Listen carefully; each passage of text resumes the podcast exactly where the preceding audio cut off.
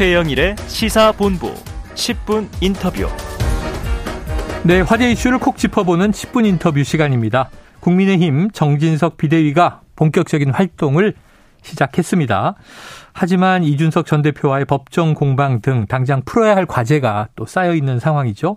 자, 오늘은 국민의힘 김병민 비대위원을 모시고 향후 비대위 활동 계획을 직접 들어보는 시간을 마련했습니다.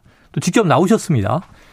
김 의원님 어서 오십시오. 네, 안녕하세요. 반갑습니다. 중차대합니다. 아, 아닙니다. 얼굴 어, 보고 싶어서 나왔습니다. 네, 네. 어깨 위에 지금 몇 톤쯤 짐이 실려 있는 것 같아요. 예. 자, 이준석 전 대표하고는 친하시잖아요. 우리 다 같이 친하지 않나요? 다 같이 친하죠. 특히 방송가에서 방송 같이 했던 뭐 입장에서는 네. 한 10년 됐어요, 관계가. 한 10년 됐네요. 네. 같이 모여서 저녁도 먹고 술도 네, 한잔 한 지가. 맞아요. 네. 자, 그럼 지금도 친하다. 뭐 사람의 친분 인간 관계라는 게 네. 들고 남이 있는 것 아니겠습니까? 네. 네. 상황에 따라 좀 입장이 달라질 뿐이다. 예. 그래요. 자, 왜 여쭤봤냐면 오늘 오전에 이전 대표가 딱 김병민 비대위원을 지목을 해서 늘 장황하게 이야기한다. 요거 제가 PD님한테 매일 듣는 네. 이 저 질타거든요. 그리고 디스 아닌 디스를 했어요. 어떻게 네. 들으셨습니까?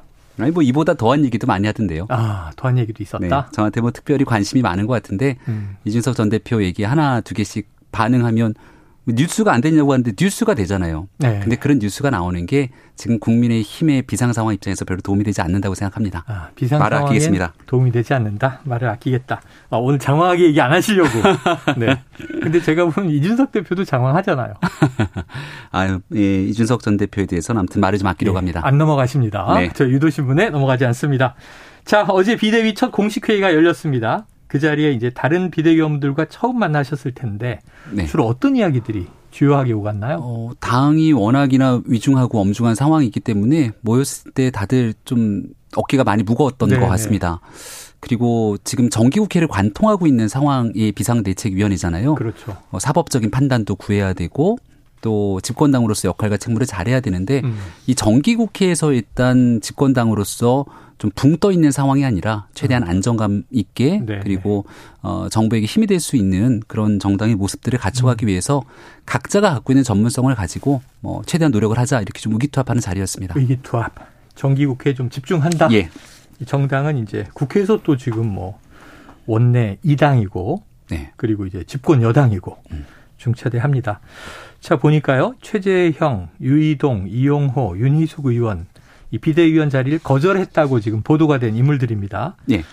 구인난이다 이런 얘기도 나왔잖아요 통칭에서 음, 뭐 들어가셨으니까 어려, 운 자리죠. 그러니까 네. 쉽게 들어가서 활동하기에 굉장히 부담이 되는 자리이기도 하고 음. 앞서 말씀 주셨던 분들은 비대위 자체에 대해서 또 부정적인 인식을 갖고 있었기 아, 때문에 그래요. 선뜻 들어가기 어려웠겠지만 음. 전 그래도 정진석 위원장이 참 잘했다고 생각합니다. 네.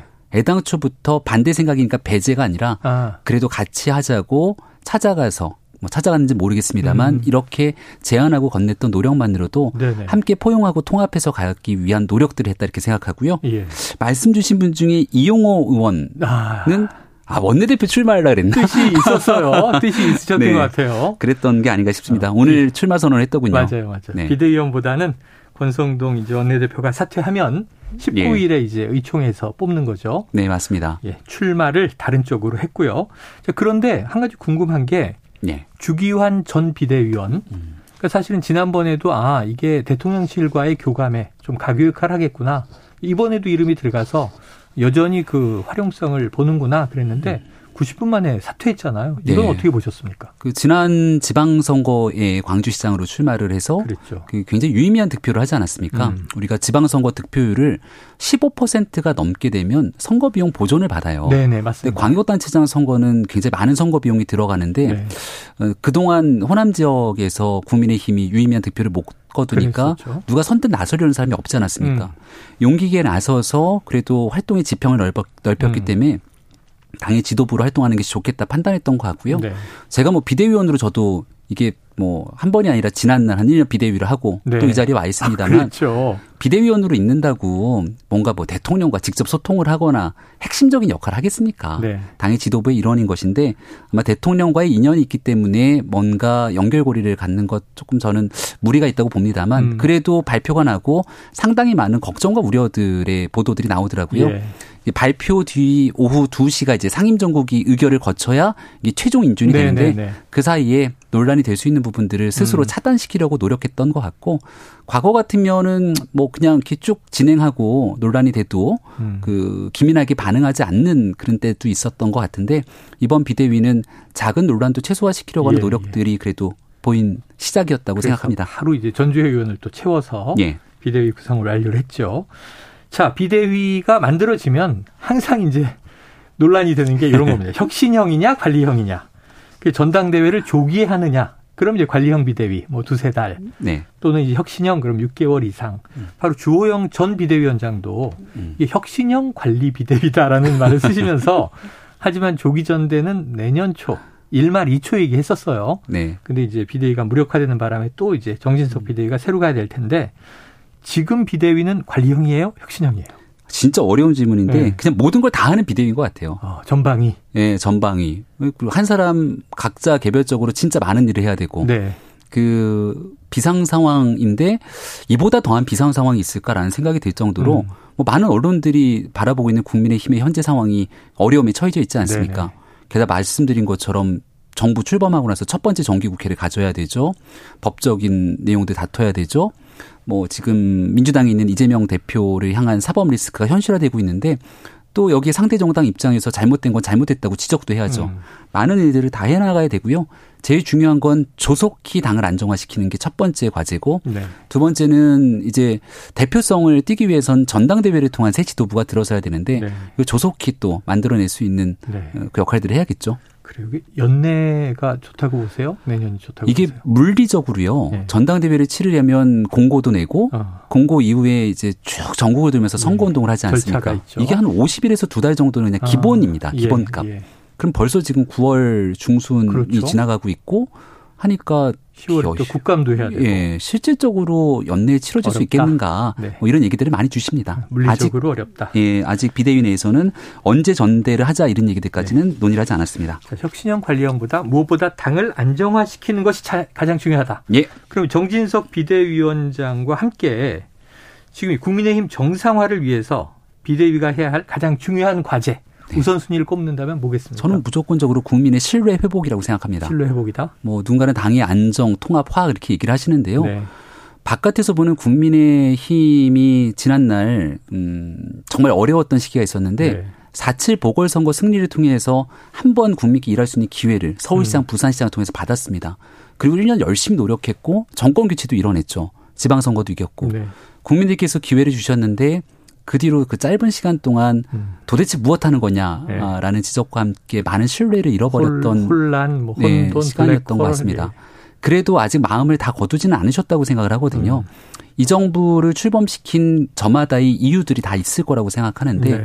국민들께서 생각하는 건 결국 내 삶이 과거보다 조금은 나아졌으면 좋겠다는 기대감 아니겠습니까? 예. 그 국민들께 다시금 이 정당이 한번 믿어보고 음. 그리고 새로운 정책을 바탕으로 어 지난날의 과거보다 더 좋아질 수 있다는 그 신뢰를 회복하는 일이 제일 중요하다 보고요. 네. 한 가지 예를 들어서 조금만 음. 더 부연하고 싶은 건 초창기 이제 대통령 그 비가 많이 내렸을 때 첫 번째 이제 수해 대응을 했는데 수도권 폭우 때 예, 그때 조금 대응이 미흡했다 이렇게 예, 비판들이 예. 많았죠. 네. 어, 절치부심하고 태풍 흰남노가 올라올 때 시작부터 끝까지 아마 대통령의 대응이 저는 꽤 괜찮았다고 생각합니다. 네, 네. 음. 여론 평가도 나쁘지 않았던 음. 것 같고 박수현 전 청와대 수석도 아, 대응 아주 완벽했다 네 이렇게 얘기를 할 정도였거든요. 그래서 잘못한 부분들이 초창기니까 실수도 나올 수 있다고 네. 봐요. 하지만 국민이 주신 얘기를 겸허하게 받아들이고 어. 같은 실수 반복하지 않으면서 앞으로 네. 나아갈 수 있는 믿음을 보여주면 음. 신뢰를 회복할 수 있다고 생각하고 네. 그럴 때 국민의 힘도 정상화 안정화의 길에 접어설 예. 수도 있다고 생각합니다. 실수할 수 있지만 얼마나 빠르게 변화하느냐 대응하느냐. 예. 자 그런데 이준석 전 대표의 지금 지도부를 향한 저격은 멈추질 않습니다. 새로운 비대위 출범했는데 지금 3차, 4차 가처분 신청도 예. 3차는 어제 심리했고 사차는 28일이잖아요. 맞습니다. 그럼 뭐 9월 말 10월 초에 또 가처분 인용이냐 뭐 기각이냐에 네. 따라서 비대위의 향방이 달려 있는데 비대위 뒤에 기관총을 들고 있는 독점관이 있다. 이렇게 발언했어요. 이건 네. 어떻게 좀 뭐죄 뒤에 누가 아무도 있지 않습니다. 없습니까? 네, 저희 자발적인 판단으로 비상대책위원회 들어왔고요. 네. 어, 이준석 전 대표는 뭐 여러 얘기들을 많이 이제 또 쏟아내는 것 같은데 네네. 지난날 언제든가요? 그 법원에 가처분 신청이 있기 전이었던 것 같은데 이게 인용되면 잠적하겠다 네. 이렇게 얘기를 한 적이 있고 음. 또 칠곡에서 글을 쓰겠다 얘기를 한 적도 맞아요. 있지 않습니까? 근데 이제 어 본인 입장에서 이제 하고 싶은 얘기가 뭔지는 알겠는데요. 너무 많은 얘기들을 좀 과하게 얘기를 하는 경향들이 있지 않는가 음. 싶어서 음. 여기 일일이 다 대응하고 싶지는 않습니다. 네. 자, 일일이 대응하지 않는다. 자, 중요한 게 이제 아까 언급된 가처분입니다. 가처분. 예. 지금 국민의힘은 이제 이전 대표가 당원권이 정지돼 있기 때문에 권리 주장이 불가능하다. 이런 주장도 하고 있고요. 이전 대표는 내가 당비를 내면 넙죽 받아갈 것이다. 말도 안 되는 입장이다. 이렇게 얘기하고 있는데. 네. 그냥 뭐 6개월 당원권 정지가 돼 있는 상황이고요. 네. 그리고 지금 당원 당규를 개정을 했고 지난날 법원의 판단에서 국민의힘이 비상 상황을 규정 짓고 있는 게 당 대표의 권리, 음. 최고위원의 기능 상실 등인데 이게 다소 모호하다는 것 아니겠습니까? 예. 그 재판부의 재량적 판단들이 있었던 거겠죠. 근데 얼마 전에 민주당도 8월 전당대회를 거치면서 당원 당규를 바꿔요. 네. 비상, 비상 상황을 규정지어서 비대위로 넘어갈 때 음. 기존에는 당대표 및 최고위원 전체 권리였는데 네. 이번에 바뀐 당원 당규를 보면 당 대표 및 최고위원의 과반 거리 때 비상대책위원회로 넘어가게 음, 만들었거든요. 네.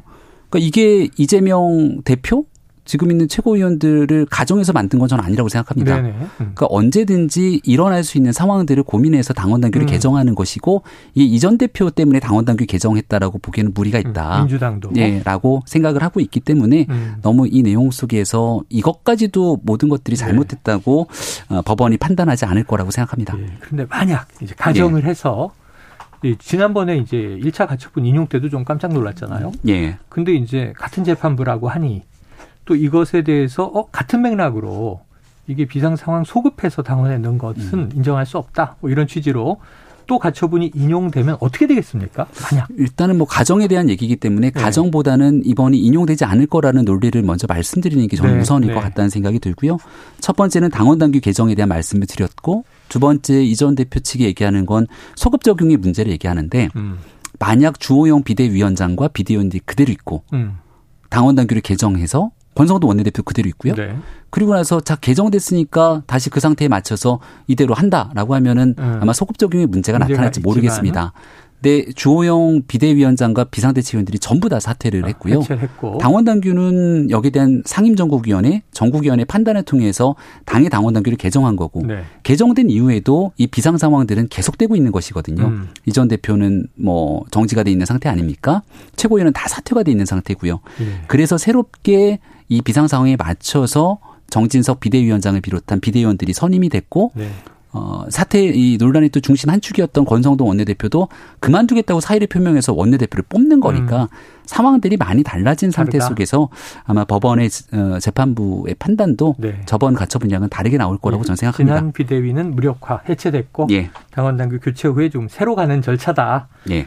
알겠습니다. 28일에는 이제 4차 가처분 심리도 있지만 음. 또 윤리위가 열리는 것으로 예고가 됐더군요. 이 이전 대표는 빌미를 만들어서 자신을 제명시키는 시나리오가 가동 될 것이다. 이런 전망을 했는데 추가 징계 가능성 있다고 보세요? 글쎄요, 전적으로 윤리위원회의 판단이기 때문에 네. 어떻게 나올지는 예단하기 어렵다고 봅니다. 네. 이양희 윤리위원장이 제가 옛날 비상대책위원회 있을 때 김종인 위원장의 네네네. 추천으로 왔던 당무감사위원장이었어요. 네. 당무감사위원장 힘 셉니다. 음. 그 당협위원장들 쭉 다 그 당협에 대한 당무를 감사해서 당협위원장 아웃 할 수 있는 권한이 있는. 아, 그럼 공천도 날아가는 거고. 뭐 그 뒤로 정치 활동할 수 있는 네 근거지가 사라지게 되는 거죠.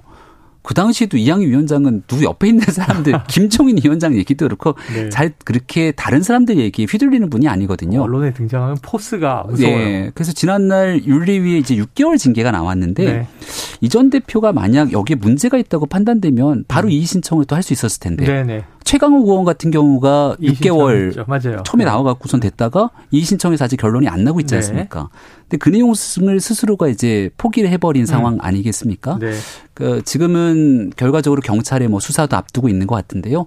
그 내용 중심으로 윤리위원회가 자체적인 판단을 중립적으로 네. 해나갈 거라고 생각합니다. 예, 아까 법원의 가처분 인용에 따라서 새로운 절차를 갖다 이렇게 얘기하셨는데 다음 주 월요일 19일에 이제 새 원내대표 선출이 어, 예정돼 있죠. 예. 이용호 의원은 이제 출마 선언을 했고 그럼 이제 이 추대는 일단 무산됐다 이렇게 봅니다. 경, 경합을 네. 할 텐데 근데 윤상현 의원이 중진 의원이 원내대표 선출 일정을 가처분부터 좀 정리하고 하자. 도돌이표 좀 끝내자. 사실 여기에 대해서 또 안철수 의원도 지난번에 약간 좀 기존과 다른 결의 이야기를 했고요. 네. 요런 의견 어떻게 보십니까? 지금은 비상 상황 속에서 새 원내 사령탑이 너무 중요한 게요. 음. 정기국회를 관통하고 있는 한 목판이 있다고 말씀드리지 그렇죠. 않았습니까? 그렇죠. 그럼 이제 여소야대 국면에서 예산안 처리도 해야죠. 또 지금 민주당이 국정감사를 음. 앞둔 상태 속에서 네. 정말 10월 초에 바로 시작하니까 네 엄청난 그 의지를 불태우면서 네, 특검 국조 예, 예, 이렇게 좀 결의를 다지고 있는 것 같은데 그러면 원내 사령탑이 의원들과 함께 빠르게 음. 이 사태를 정리해 나가면서 일을 해야 되는데 지금 권성동 원내대표가 벌써 몇 번의 도돌이표를 거치면서 네. 어, 본인 스스로 책임을 지고 사퇴를 표명했기 때문에 네, 네. 여기서 시간을 끌 수가 없는 상태인 것을 잘 알 거라고 봅니다. 음. 그리고 의원들 내에서도 이제 빠르게 원내대표 선출에 대한 어, 총회들이 거의 모아지고 있는 상태 네. 속에서 네. 어저께 원내대표 선출을 위한 선관위도 구성이 다 끝났거든요. 예, 예. 그래서 이미 진행되고 있는 일이기 때문에 좋은 원내대표를 네. 선출하기 위해 모두가 노력했으면 좋겠습니다. 네. 정기국회가 급박하다 이렇게 이야기했습니다. 예. 아유 시간이 아쉽네요. 오늘 말씀 여기서 정리할게요. 다음에 또 사안이 있으면 요청드리겠습니다. 예, 또 뵙겠습니다. 네, 말씀 고맙고요. 국민의힘 김병민 비대위원이었습니다.